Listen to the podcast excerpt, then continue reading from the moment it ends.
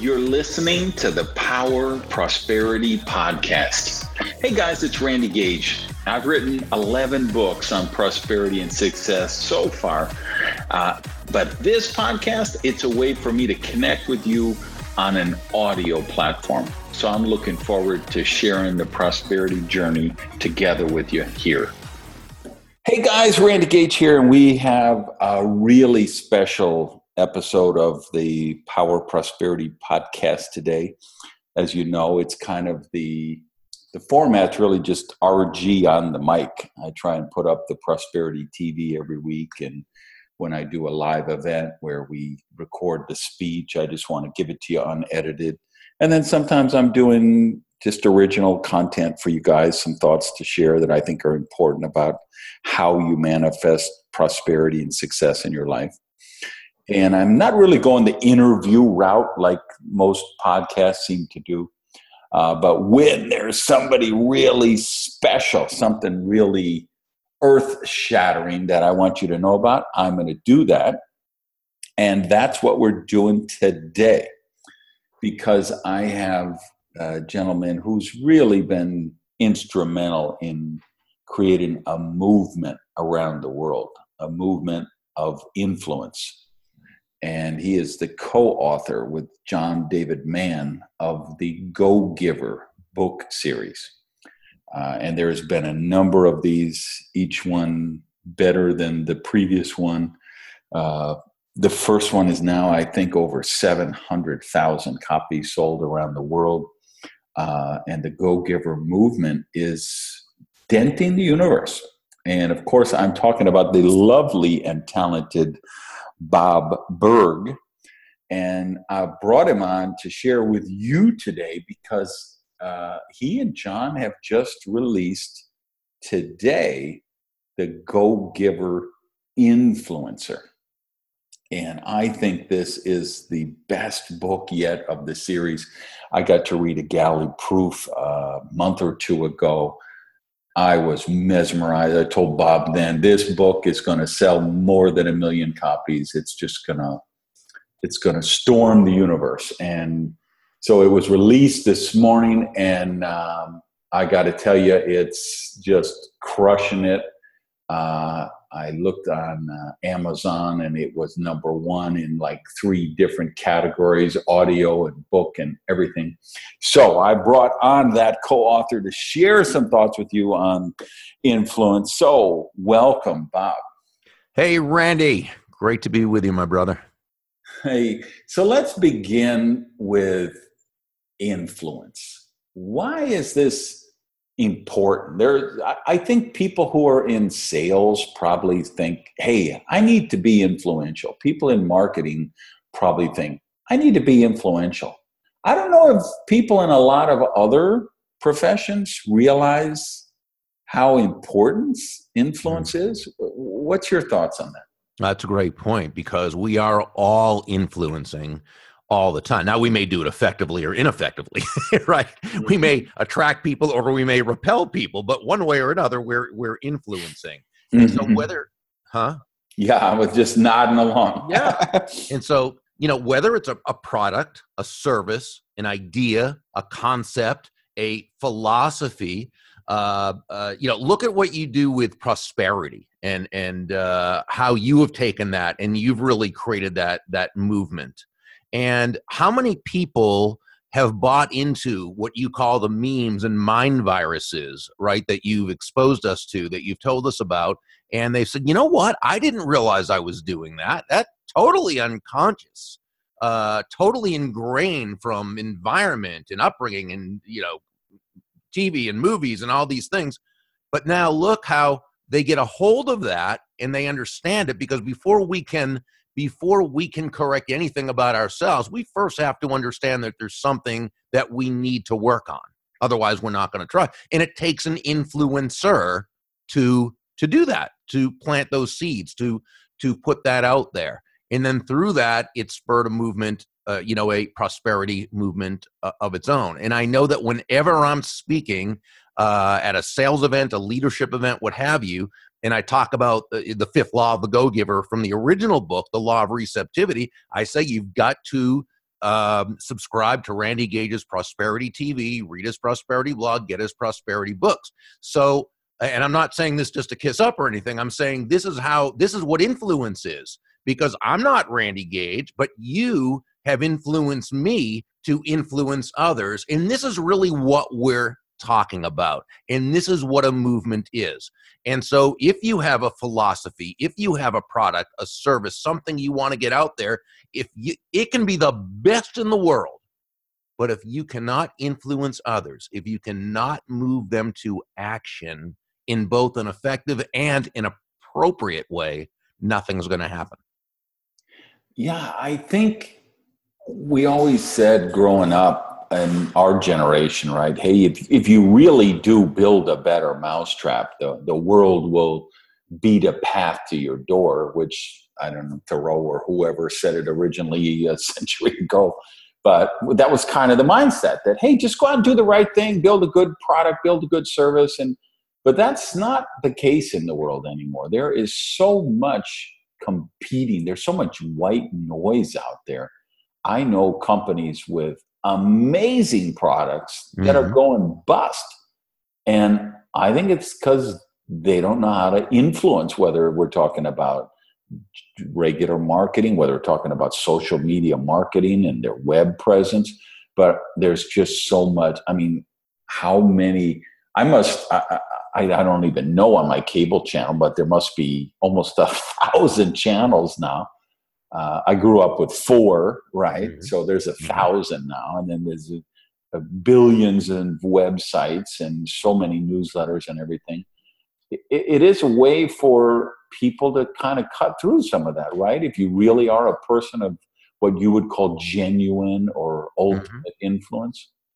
Yeah, ex- exactly, and and that allows you to make a difference. And I, you know, I think about that mousetrap theory, and it's just, you know, it's one of those. It sounds like it should be the case, right?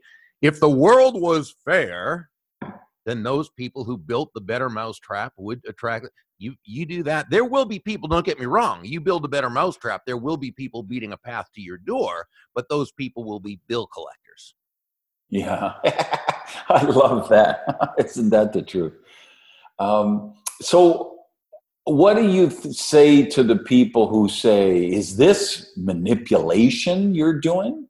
Or is this uh, benevolent? Right, right. And that's a, and that's such a great question because let's face it, influence, which on a, a very, very basic level can be defined as the ability to move a person or persons to a desired action, usually within the context of a specific goal. Uh, and while I don't believe that's the essence of influence, it is the definition of influence. And as such, it simply means it's a principle. And like any principle or universal law, it simply is. It's not bad or good by its very nature. It simply is.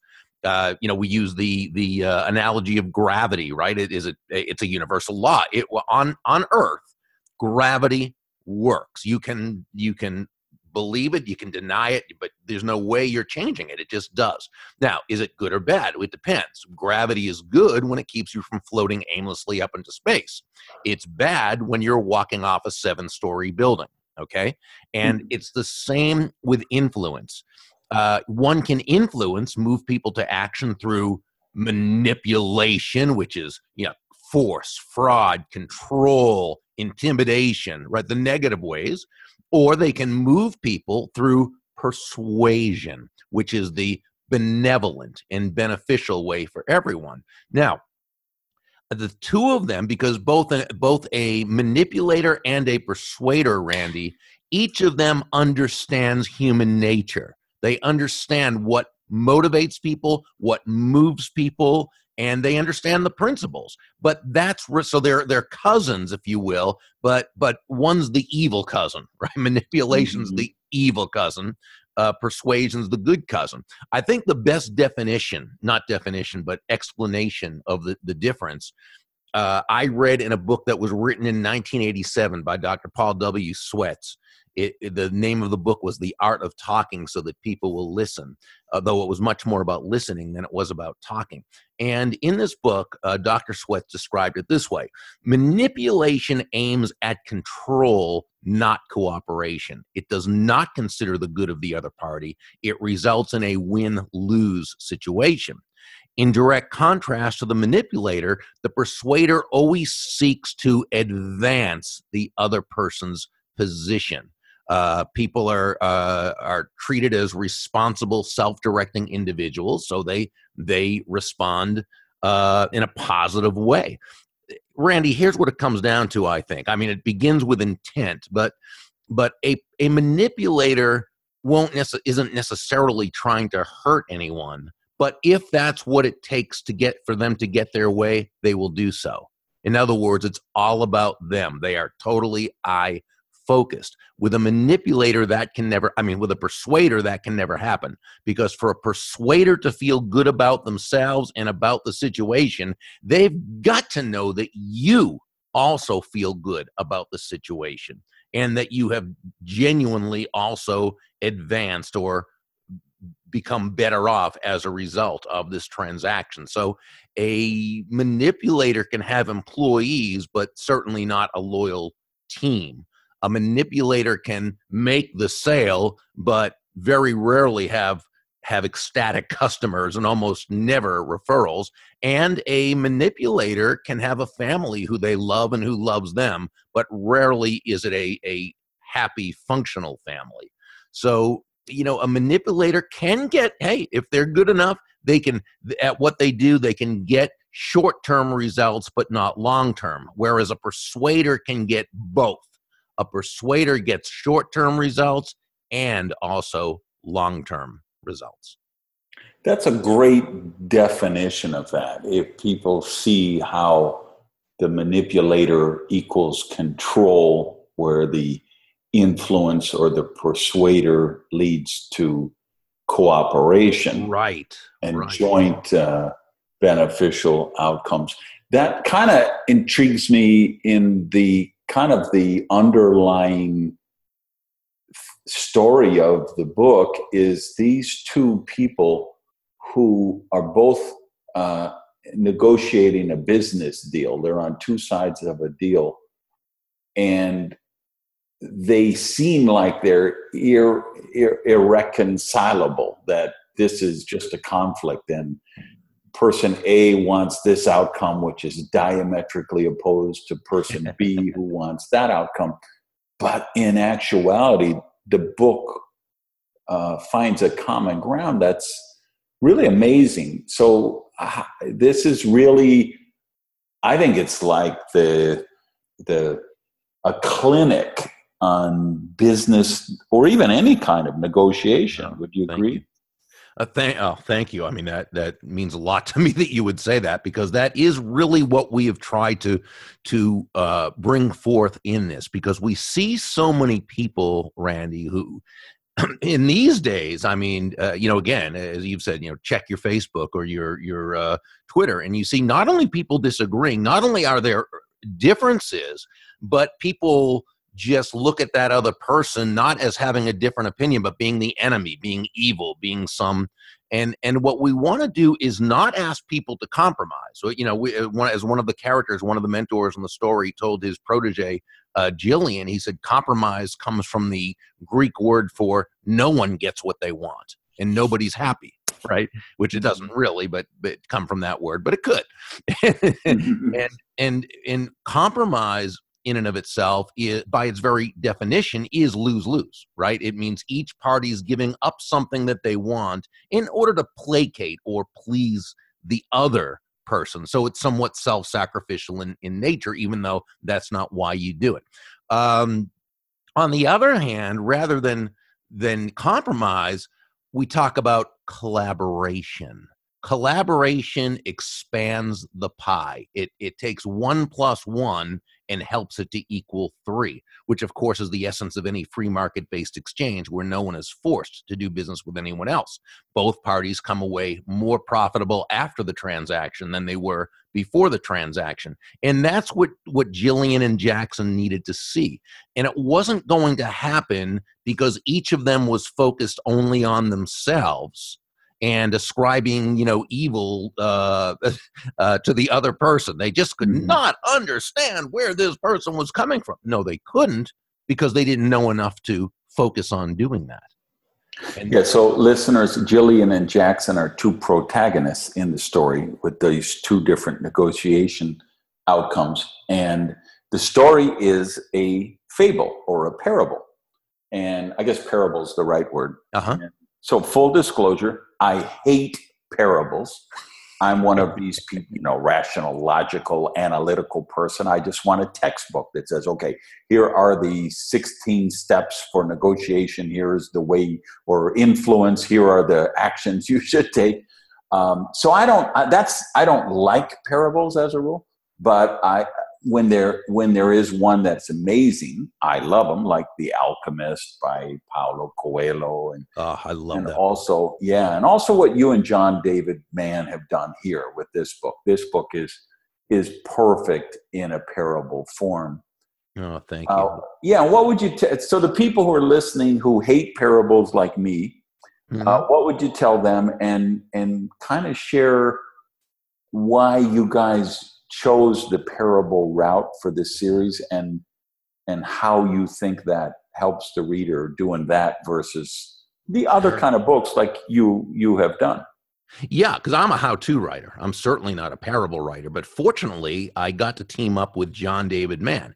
And randy you've been friends with john for a long time. And and and you know back in the day before the go giver came out there was a small group of us who knew John David Mann was a genius writer and storyteller.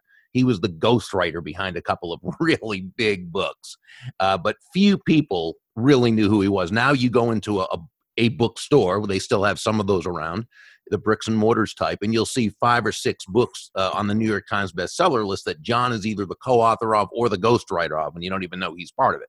Yeah. But back then, not many people did. Fortunately, I knew who he was, and mm-hmm. and uh, and he agreed to do this. So he's the lead writer. So I would tell someone if you usually don't like parables, that's okay. But John David Mann's the lead storyteller, and and uh, he can he can tell a story. The reason we do these in story form, Randy, is because stories. You know, there's an old saying that I think is half true, and that is facts tell, stories sell. I don't think stories sell. I think stories connect. They connect on a heart level, they connect heart to heart. Once you have that connection with someone, now the selling can start. And, and people are much more likely to bring it in and and i you know it's funny because i'm like you i'm very logical i want five steps to this and three steps to this again i'm a how-to writer but i enjoy parables i you know i'll read a parable and just wow, that story just really touched me, and I want to put this to action. And it seems like so it's it's really kind of a, a, a unique thing. But um, you know, I just hope that that people enjoy the story. I, I know they'll in, in, enjoy John's uh, magic that he weaves. But uh, yeah, so that so that's really why we we did it. We wanted to to share something that we felt that the world needed right now, mm-hmm. and uh, and that we we hope they embrace is there what what is the dynamic of how it might help people lower their defenses uh, or yeah. personalize and and maybe like I find in my boot camps that the people who are not on my hot seats mm-hmm. learn the most from the the hot seats on other people, right? Because they are able to sit back, see it at thirty five thousand feet, That's right and not personalize it, not get defensive. Is it a similar dynamic you think when people are reading a parable with with real world lessons in it like this? Yeah, I I think they can they can see the characters and they can feel they can empathize with the characters, especially where they see some similarities. And we we always try to make at least one of the characters in this story we did two of them instead of, of one so there are, there's there are two proteges and two mentors instead of the usual one. But we always try to make the protege the every person, right? Mm-hmm. uh, so that we can all kind of relate because we've all been there right? We were all Joe or Josephine at some time, the, the person, the go giver. As a, a, new leader, we've all been Ben, who was the, the person in, in that story. And then we've all been Jillian and Jackson when it comes to trying to understand another person who we just can't seem to get through to and just get frustrated. So, uh, so yeah, I think that 30,000 foot view and at the same time, seeing them as being relatable really helps move the story forward. Uh, so somebody who's just discovering you, hard to believe, but there's got to be 11 or 12 people around the world who haven't discovered you yet. Um, and they're wondering, do I need to go back and read these other Go Giver books first, or do does it make a difference, or can I parachute in direct to this one? Uh, what would you say to them? Oh, that, that's a great question. Uh, it, each of the stories stands on its own. You could read any one of them without having to read the other. Uh, but we do put in a few, for example, in this story. It's one of the one of the places where one of the mentors meets one of the proteges is in a restaurant uh, based on one one of the characters in the first story. You know what I'm saying? Mm-hmm. And so there's mentions back. So the people who've read the other ones will kind of get the inside joke but no you don't have to. All the stories themselves are self-containing. So we we made sure uh, because we knew there'd be people who'd be reading this one who who will not have read at least one of the others. Mm-hmm. and we wanted to create a comfortable context for them to to enjoy it. So no they don't they don't have to read the uh, the other ones to to get everything out of this one yeah, and there will be a bunch of new ones because this book will sell more than a million copies. This will be your oh, biggest book you. yet. Well, and I, I just love the fact that you love the book because you know how much respect I have for you, and and the fact that you you know speak so highly of it means a lot to me. Yeah, and you guys listening who've read some of the earlier books, remember now you got to be looking for the Easter eggs in this one. uh, so, um, giving them some of the actual uh, influence techniques and, and principles from the book. Uh, you've got five secrets of what you would say were, let's say, this genuine influence. One of those is mastering your emotions. Right. Um, and you have something that you call the seatbelt principle of emotions. Would you share with people what you mean by that? Yeah, well, you know, as you know, we are emotional creatures. It's how we're built. It's just how we're we're made. And so we we like to think we're logical and we are in certain ways but we're pretty emotionally driven. We make major decisions based on emotion and we back up those decisions with logic. We we rationalize uh, which if you break up the word in two it simply means we tell ourselves rational lies and we do this to justify that emotional decision that we know we shouldn't have made and was not productive or helpful, uh, or for reacting in, in anger when we knew going in this person pushes our buttons and, and we need, you know should not have let that happen. So what we say is, and, and people might ask, well, so are you saying we should rid ourselves of our emotions? Of course not. First, that wouldn't be logical, right? We, we couldn't. It would be it, it would be contrary to human nature. Um, no, and there's no reason to deny your emotions. We just need to master our emotions and and make sure we're mastering them as opposed to they mastering us. And one of our great friends, Dondi Scumaci, and, and you know Dondi, she inspired this by uh, what she said, and that is by all means take your emotions along for the ride, but mm-hmm. make sure you are driving the car. In other words, your emotions need to be in the passenger side. Seatbelts fastened. You need to be driving the car. And that's a personal responsibility we all have. Yeah, and for you guys who read my blog, you know, I'm always talking about how you have to become the thinker of the thought. And I think this is the way Bob and John uh, paint that picture in this uh, book if, in, in, this method of influence and, and how we get uh, how emotions can influence the influencer, if you will. Mm-hmm. Uh, and for you guys who are saying, where do I get this? By the way, it's on Amazon already. It's a bestseller already. And the gogiver.com has uh, all the details about the book and all the places to buy it. Lots of great content. Uh, so I wanted to put that in there. Um, Another thing people learn of a skill is when you say to set the frame. Yes. And, and and you also talk about resetting the other person's frame. Can you ex- explain how, how why that's important to people who want to yeah. become influencers? Randy, setting the frame is so important. When you set a proper frame, or as you said, reset uh, a, a negative frame uh, of someone else's, you're 80% of the way there.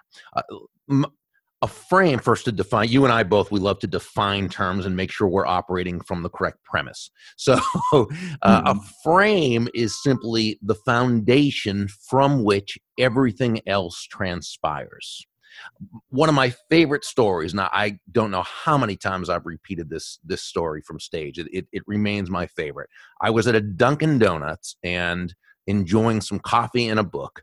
And uh, I wasn't eating the book; I was drinking the coffee and reading a book.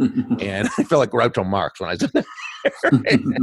uh, uh, and there was a, a, little boy, a little toddler, probably two, two and a half years old, who was running around the restaurant, and his parents called him over to the table. He starts to walk over when he, he takes a spill on the floor. He slips and falls. He doesn't hurt himself, you can tell, but you can also tell he is shocked. He is surprised. He did not expect that to happen. What's the first thing he does? He looks over to his mom and dad, the two people he trusts most in the world, to get their interpretation of the event. The event was the mm-hmm. event. He wanted mm-hmm. to know what's next. Well, How am I, I, supposed to react? Exactly. And I think uh, Randy, I, I totally believe that had the parents gotten upset and panicky, you know, oh no, are you all right? I think he would have started to cry. But they handle it just so beautifully. They, you know, they walked over calmly. They had smiles on their face. They began to applaud and laugh and say, "Oh, what a great trick! That looks like so much fun!" Mm-hmm. And immediately the little boy began to to laugh. Well, what the parents did is they set a productive frame from which he could operate. We can do the same thing in any situation, transaction, meeting, what have you, with another person. It could be as simple as a genuine inside out smile when you see them.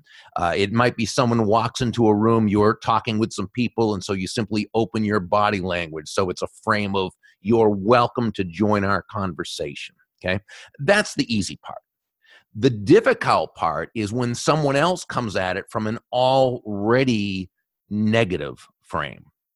And mm-hmm. we need to be able to reset that. Just give you a, a very, very quick example. This also happened a, a couple of years ago. I was I was pulling my car into a a uh, uh, hotel parking space and I was not paying attention as I should have. And I nearly clipped a guy as he was getting out the driver's side of his car. Uh, he, he was scared. He was shy. You know, I stopped him plenty of time, but he was still really startled. He was really ticked is what he was. And he shot me just the nastiest, most horrible look. Mm-hmm. Uh, he was coming from obviously an anger frame. I'm not saying I blame him. You know, it was my, but people, we different people react to different stimuli in different ways. Um, now, had I bought into that frame, I may have given him a look. What? What are you? You know, and he might have said, "Watch where you go. You watch where you go." I don't know mm-hmm. about you. I've never found those things to turn out really well. right? And I don't want any part of something like that if I don't have to. And so here's what I did rather than buying into his frame of anger, I immediately put my hand up in sort of a waving motion. I had a, a smile of friendly apology on my face. And through the windshield, I, I went, sorry. And immediately he went, no problem. Okay. Mm-hmm. So what we did is we simply reframed a situation from from two adversaries or potential adversaries into allies. You know, the the sages asked, Who is a mighty person? And they answered, That person who can control their own emotions and make of an enemy a friend. And mm. that's really what it's about when we're talking about influence. Now, uh, you know, the the um, the uh, in this actually this quote is from the art of war the, by the military strategist uh, sun tzu that's who's credited as having written it no one really knows if he did but we we assume he he did mm-hmm. um, and written over 5,000 years ago. And, and here's what he wrote, Randy. And this to me is what framing is all about. He wrote, The peak efficiency of knowledge and strategy is to make conflict unnecessary. And that's what a frame does. Now, don't get me wrong. There are times when conflict is necessary and we need to be able to handle it. And that's also what we talk about, and that's fine.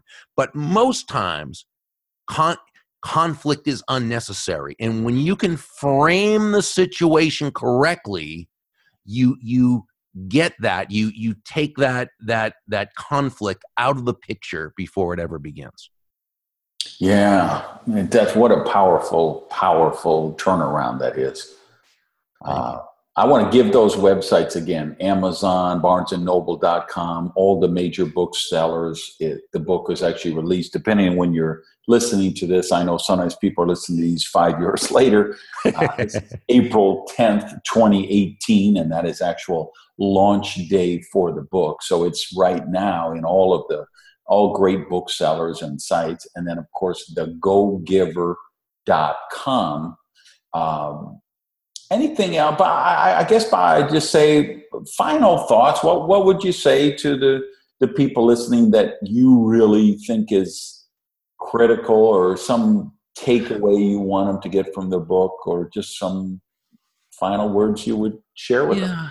You know, I'd say that influence, in a sense, is really about understanding and respecting human nature and doing things in such a way that really brings out the best both in ourselves and others. And I, I, think Dale Carnegie really nailed it about 80 years ago in his classic How to Win Friends and Influence People when he said, and I believe this was the underlying premise of his book. It's where he said, ultimately, people do things for their reasons, not our reasons. And when we remember that, and I think the the genuine influencer who understands that the essence of influence is about pull, not about push. It's about attracting others to you and then to your ideas. They they ask themselves questions to check their own um, their own premises and check um, uh, to make sure their focus is in the right place. So they ask questions like to themselves, like, how does what I, how does what I'm asking this other person to do, how does it align with their goals, with their needs, their wants, their desires? How does what I want this other person to do, how does it align with their values? And when asking ourselves these questions thoughtfully, intelligently, uh, genuinely, authentically, again, not as a way to manipulate another person into doing our will, but as a way to build everyone in the process. Now we've come a lot closer to being that that influencer we all have the potential to be. Love it. All right, guys listening, know that if you've got a teen who is building a dream board or a prosperity manifestation map, this is an amazing book for them. If you've got a college or high school graduation uh, kid coming up, this is a great book for them. Uh, and for you, if you're into prosperity and success and how can I make a difference in, in, in the world and just tilt the universe just at least one millimeter of 1%, this is an amazing book for you. Uh, Bob, the, the, you're obviously a, uh, a, a, consummate professional speaker and, and, spoke all over the world. Uh, I imagine you, you're going to, if you haven't already, develop a, a speech, keynote, or a seminar on this. Uh, have you done that? And if so, what's the what's the perfect audiences uh, that to, to, that a meeting planner could bring you in? What's the great audience for this this message? Yeah, and and definitely, I have a, a, a talk on this genuine influence, the Go Giver way, and um, really, you know, I speak for a lot of corporate audiences, and I always enjoy those. Sales audiences are always fantastic. I, I love uh, direct sales audiences; those are my favorites. I think, and I just love the energy and how how welcome they make you feel. So, uh, you know, any anything like that, I always enjoy uh, getting a chance to visit and share with. All right. Well, guys, remember thegogiver.com or just Burg, B U R G.com, Amazon, B&N, all of the usual suspects. Uh, Mr. Burg, as always, it's such a pleasure, and I'm so grateful that you were able to come on and share some thoughts on influence uh, with the gang. And you guys listening, thanks for being part of this. Jump out and buy this book because it's amazing. Thanks, Bob. Thank you. Thanks for listening.